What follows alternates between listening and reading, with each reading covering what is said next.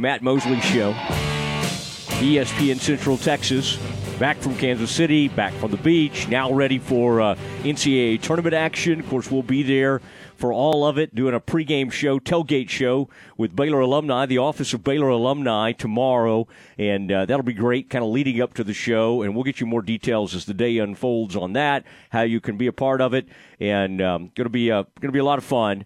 And uh, the man that's already there, he's uh, already in Fort Worth. He's on the ground. It is Kurtis Quillin. And uh, Kurtis, in fact, uh, well, today, Kurtis, uh, and he told on himself, uh, I am uh, in the in the midst of trying to get some audio of this to see to, for myself how bad this was. But Kurtis, uh, let us know what happened during the press conference. You were insisting this has never happened in your however many years of covering college athletics. Never. This has never happened to you, but today uh, in front of the country as everybody gathers for this huge uh, uh, first round matchups, and everybody's uh, uh, comes to Fort Worth, Dickies Arena, the site for this. Uh, Kurtis, you had an incident with your phone. Tell us exactly what happened. Well, um, I was scrolling Twitter as I was paying attention to the press conference with the Baylor players, and after tweeting I don't one after tweeting a quote from one of them. I don't even remember who it was. Uh, my, so there's my screen protector on my iPhone is all kinds of messed up. I keep dropping the thing. Uh, my fiance is worried that I'm going to cut my hand on the glass because I just refuse to replace the screen protector. Because I'm like, no, it's fine, it's fine. Uh, well, it's been glitching because there's a new crack in it, and it messes with where I'm touching the screen. Well, at that point, while scrolling Twitter, it took me pushing on what like this ad video, you know, those sponsored ads that are just yeah. videos. And I had forgotten to turn the volume on my phone down like mm. I normally do going into a press mm. conference. And Matt, when I tell you that my phone was louder than any, of whichever one of the three players that was talking, this incident kind of scarred me a little bit. I don't remember who it was talking. Um, it became time to just own it and apparently, I played it off better than I thought I did. I thought everyone knew it was me. Uh, but David Kay, the sports information director for the Baylor men's basketball team, uh, even said on Twitter that I did a pretty good job of playing it off. He thought it was uh, one of our colleagues from a different television station in Waco. Nope, nope, yeah. it was me. It was me. I was the I was the guy who couldn't couldn't use his phone during the press conference. So yeah. uh, seven and a half years of covering college sports or covering sports period, never had that happen. And uh, if you're going to do it, do it in a press conference that's going to be used on national TV. You know. Yeah. Yeah, I think uh, uh, in right now the NCAA, uh, fortunately for you, it takes them like three years usually to do something uh, via enforcement. So I don't think they're going to get around to punishing you in time. In fact, I think you should handle this like Kansas and just refuse to give them any information. And I think you'll be able, you'll be okay. But uh, I am glad that David Kay has reached out. Uh, and uh, and we'll we'll be uh, in discussions about what will happen next. Kurtis Quillin, though, he's on the scene, and he and Jack, uh, Jack Allen, another one of our fearless reporters from Central Texas, um, were uh, were first on the scene to report the new hairstyle for Jeremy Sochan, a man who honored Ukraine with um, with mm-hmm. kind of a blue and gold type situation for the Big 12 tournament. Has now gone. What are we calling that? Fuchsia, pink. What color? Um, I noticed you you had a uh, nice photo of that from behind. What um, at today's uh, uh, practice that you were allowed to watch? What um, what what color are we calling that? Pink, fuchsia? What is that? I'm calling it pink. I'm calling okay. it pink. When I talk about it tonight on Channel Six, I'll be calling it pink. I'm not. Uh, I'm not fancy enough to have all these different shades of pink, Matt. It's just pink to me. okay. hey, you know how you get to watch every once in a while just a portion of those practices and they kick you out? Mm-hmm. It won't shock you to know that at the Big 12 tournament, I didn't really. I, I, I, they never said anything to me. I didn't even know. I thought those were all open, and I just sat there through OU's practice, and I watched all of Tech's practice, and just had a great time. I was up there listening to how they, like OU was preparing for Baylor and who they were using to play Flagler and who they were using to play uh, Flowe. And I've just had the greatest time watching practice. And so I didn't know that maybe I had done anything wrong until during the Baylor practice, David Kay kind of gave me a look like, "You got to go now. You got to get out of here."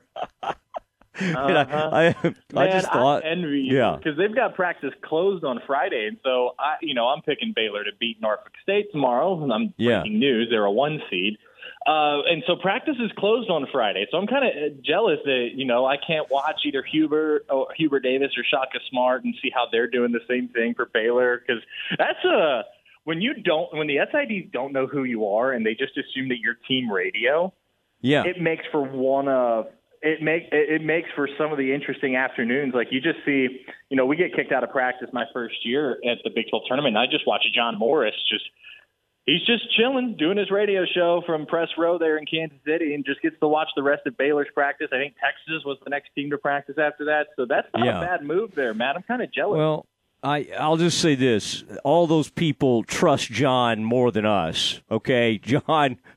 John, we're we're sort of still like to break news and that type of thing on occasion. Uh, John does not. They they know John's going to do them a solid, but uh, uh, and they also just love John as is part of the thing. And I mean, I think they they tolerate us, but they love John Morris. Talking to Kurtis Quillin, we're doing chilling with Quillin a little early this week uh, because of all the stuff we have coming up, and of course, Channel Six will have the women covered left and right. Uh, Friday's game, and then they'll be all over Thursday and Saturday's Baylor uh, men's action. Kurtis, this is um, as we kind of start to break down the bracket. I mean, let's go ahead and uh, if, they lose to Norfolk State, that's just disaster. But I don't want to spend enough uh, time talking about Norfolk State. I'm sorry, they're a 16 seed. But but looking ahead, uh, I, I'm just sort of curious what you think when you see UNC coming off a. Um, uh, a a really dominating victory over Duke in that last game, spoiling Coach K, and honestly playing pretty well down the stretch, and then a good Shaka team. I mean, Marquette's had some really good wins this year.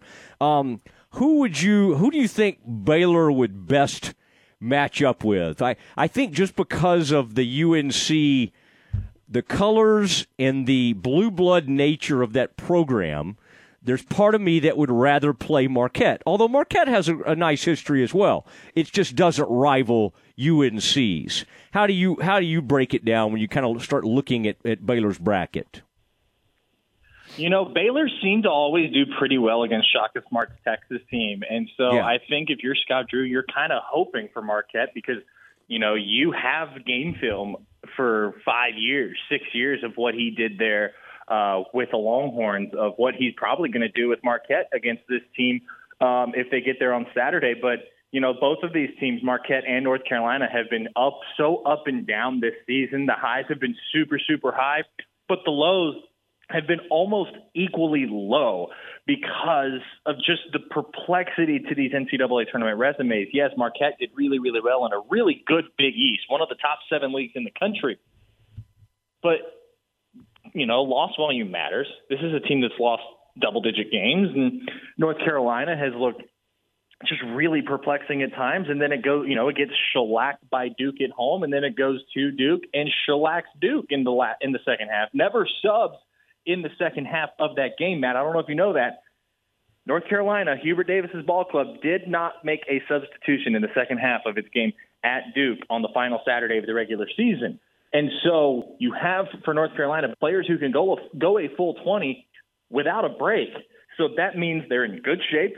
They can run the floor and they can keep running the floor even without uh, any kind of breather or water, except for you know during the timeouts and the 3,000 media timeouts that they have um, in a NCAA men's basketball game. Remember, TV timeouts in the NCAA tournament are longer, so that benefits those teams a little bit too. So I, I'm with you. I think Scott's hoping for a Marquette game on Saturday, but honestly, you get them where you can, and this is a this is a program Baylor is that played a really strong Wisconsin program in the second round last year. Played a blue. Uh, I, I don't know if it's a blue blood, but I think it's up there, a top a top 15 program in the country in Villanova in the Sweet 16, and then in Arkansas that's on the rise under Eric Musselman in the Elite Eight. And so they've got familiarity with playing these really high caliber opponents in these really peculiar spots in the tournament. So that's not. I, I don't necessarily think that so much matters, but it's going to be how they respond because I think that maybe that Oklahoma game is a wake up call for Baylor, but we won't find out if it truly was until Saturday. I'm with you. I don't really like spilling a whole bunch of ink about Norfolk State because that's a that's a team that it's a MEAC program. It's cool that they're here. Yes, they've won it. Norfolk State has won a game in each NCAA tournament it has played in. It, this is its third Division One tournament. It won the first round game against Missouri back in 2012, a famous 15 over two upset, and it won its first four game last year. But it that was the first four. It didn't win. It, in, uh, it didn't beat its number one seed last year, and so I, I'm kind of thinking that you can look past Norfolk State to an extent. Obviously, you still have to go play that game, and we've seen a 16 to one in this tournament, and it was done recently, and it was done adjacent to that same number one seed winning a national championship the very next season. And so, yeah, I'm with you. Let's look. Let's look and see what that road looks like. But don't forget, they've got to throw the ball up and put it in. Put it in through the uh, the hoop tomorrow uh, before they can get to Saturday. Yeah, I'm with you, and and I think the yeah the the one you always use is that the retrievers from a couple of years ago, a few years ago against uh, Virginia. I'll have you know, by the way, when the retrievers from uh, University of Maryland, Baltimore County pulled off that enormous upset over Virginia, that I made one of my rare uh, impulse buys. I jumped online and I got a retriever's ball cap and uh, I, I, I grab nice. that thing every once in a while. It's a good looking retriever's ball cap. Uh, talking to Kurtis Quillin, it is a chilling with Quillin. Uh, Kurtis, the uh, the Baylor women get going with the game with the matchup against Hawaii, and um, uh, they the the the, the matchmakers, uh, the people that put these schedules together and, and pick, I, I think even uh, Nicki Collen, the Baylor women's coach, was was really shocked that they did not end up in the same region with LSU. I mean, it's. Uh, I mean, we, you and I have talked about that. How fun that would be if that matchup uh, mm-hmm. came about, and uh, and they stayed away from it. So uh, I, I think um, I think you and I were a little bit surprised. I Nikki told me yesterday she was very surprised, and, uh, and I think both. Uh, well, she said it on Sunday too. Yeah. She yeah. thought for sure that that was going to happen. She said the two guarantees whenever they were putting the bracket together were that Baylor and LSU, as long as they weren't on the same seed line, would be in the same region. They're not on the same seed line, and so I thought for sure they'd both be in the same region, whether they both went to Spokane or to Wichita. Um, and then the other one was UConn to Bridgeport. And so the fact that the NCAA didn't look out for its bottom line, like props to you, NCAA. You're actually kind of figuring out how to do this uh, without discriminating against the women's tournament. Like, I'm actually, I think that's a, I think that's a bravo to the NCAA because so many people say, well, storylines don't matter to the NCAA selection committee. Sure, we can say that. But let's also put Richard Pitino against the school that fired his father in the first round of the NCAA tournament when Louisville played against Minnesota in the first round. I think it was yep. in 2019. Mm-hmm. So there goes that argument. And especially in the women's tournament where there so much of it is based on how can we capitalize on our money uh, and especially you know with travel think about how many teams that they've put i know that you're uh, there's supposed to be more of an S curve in the women's tournament than there is in the men's tournament. The men's tournament has changed away from the S curve famously okay. and probably, in my opinion, wrongly. But they've kind of altered that S curve a few times in the women's tournament to save on cash and put a team on a bus to go to a first round site instead of uh, putting them on a plane because uh, you know 600 miles or less now is the rule, uh, and you bus to your tournament site. Well, I, it's going to be there's a lot of basketball coverage. I know Channel Six, uh, you as the director, you'll be in Fort Worth. You've got uh, You've got uh, you know Matt, Nikki. You've got everybody uh, ready to ready to roll, and so it'll be uh, it'll be fun to account for all of this. And uh, this is going to be a, it's going to be a great run, and and uh, I, I can't uh, I can't wait for all of this. And by the way, I thought of you the other night. I was driving in. I was going to South Padre of all places. You would think, why is Mosley going to South Padre? Isn't it where the college kids go? But I I I had to go. I had to stop in uh, Corpus Christi. So on the way, I saw your hometown. If I had gone somewhere on the route, oh. if I had taken a left, I would have been in Floresville. In uh, in, okay, in, so you yeah. you must have been on I thirty seven then.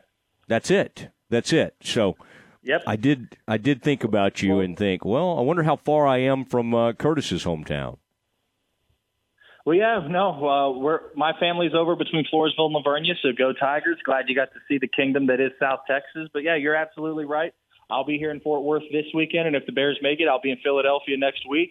Um, Nikki's got the uh, the game against the Rainbow Wahine on Friday. Matt will be anchoring our coverage on Friday while Nikki's at the Ferrell Center uh, handling. Uh, she'll be taking the lead on our Baylor basketball coverage this March, and so she, I know she's excited. And She'll do a tremendous job on that uh, on that beat, and then uh, we'll see we'll see how long this month lasts for uh, for the Channel Six Sports Department. But I'm excited. This is like Christmas to me, and I'm blessed to work at a station in a department that loves college basketball the way it does.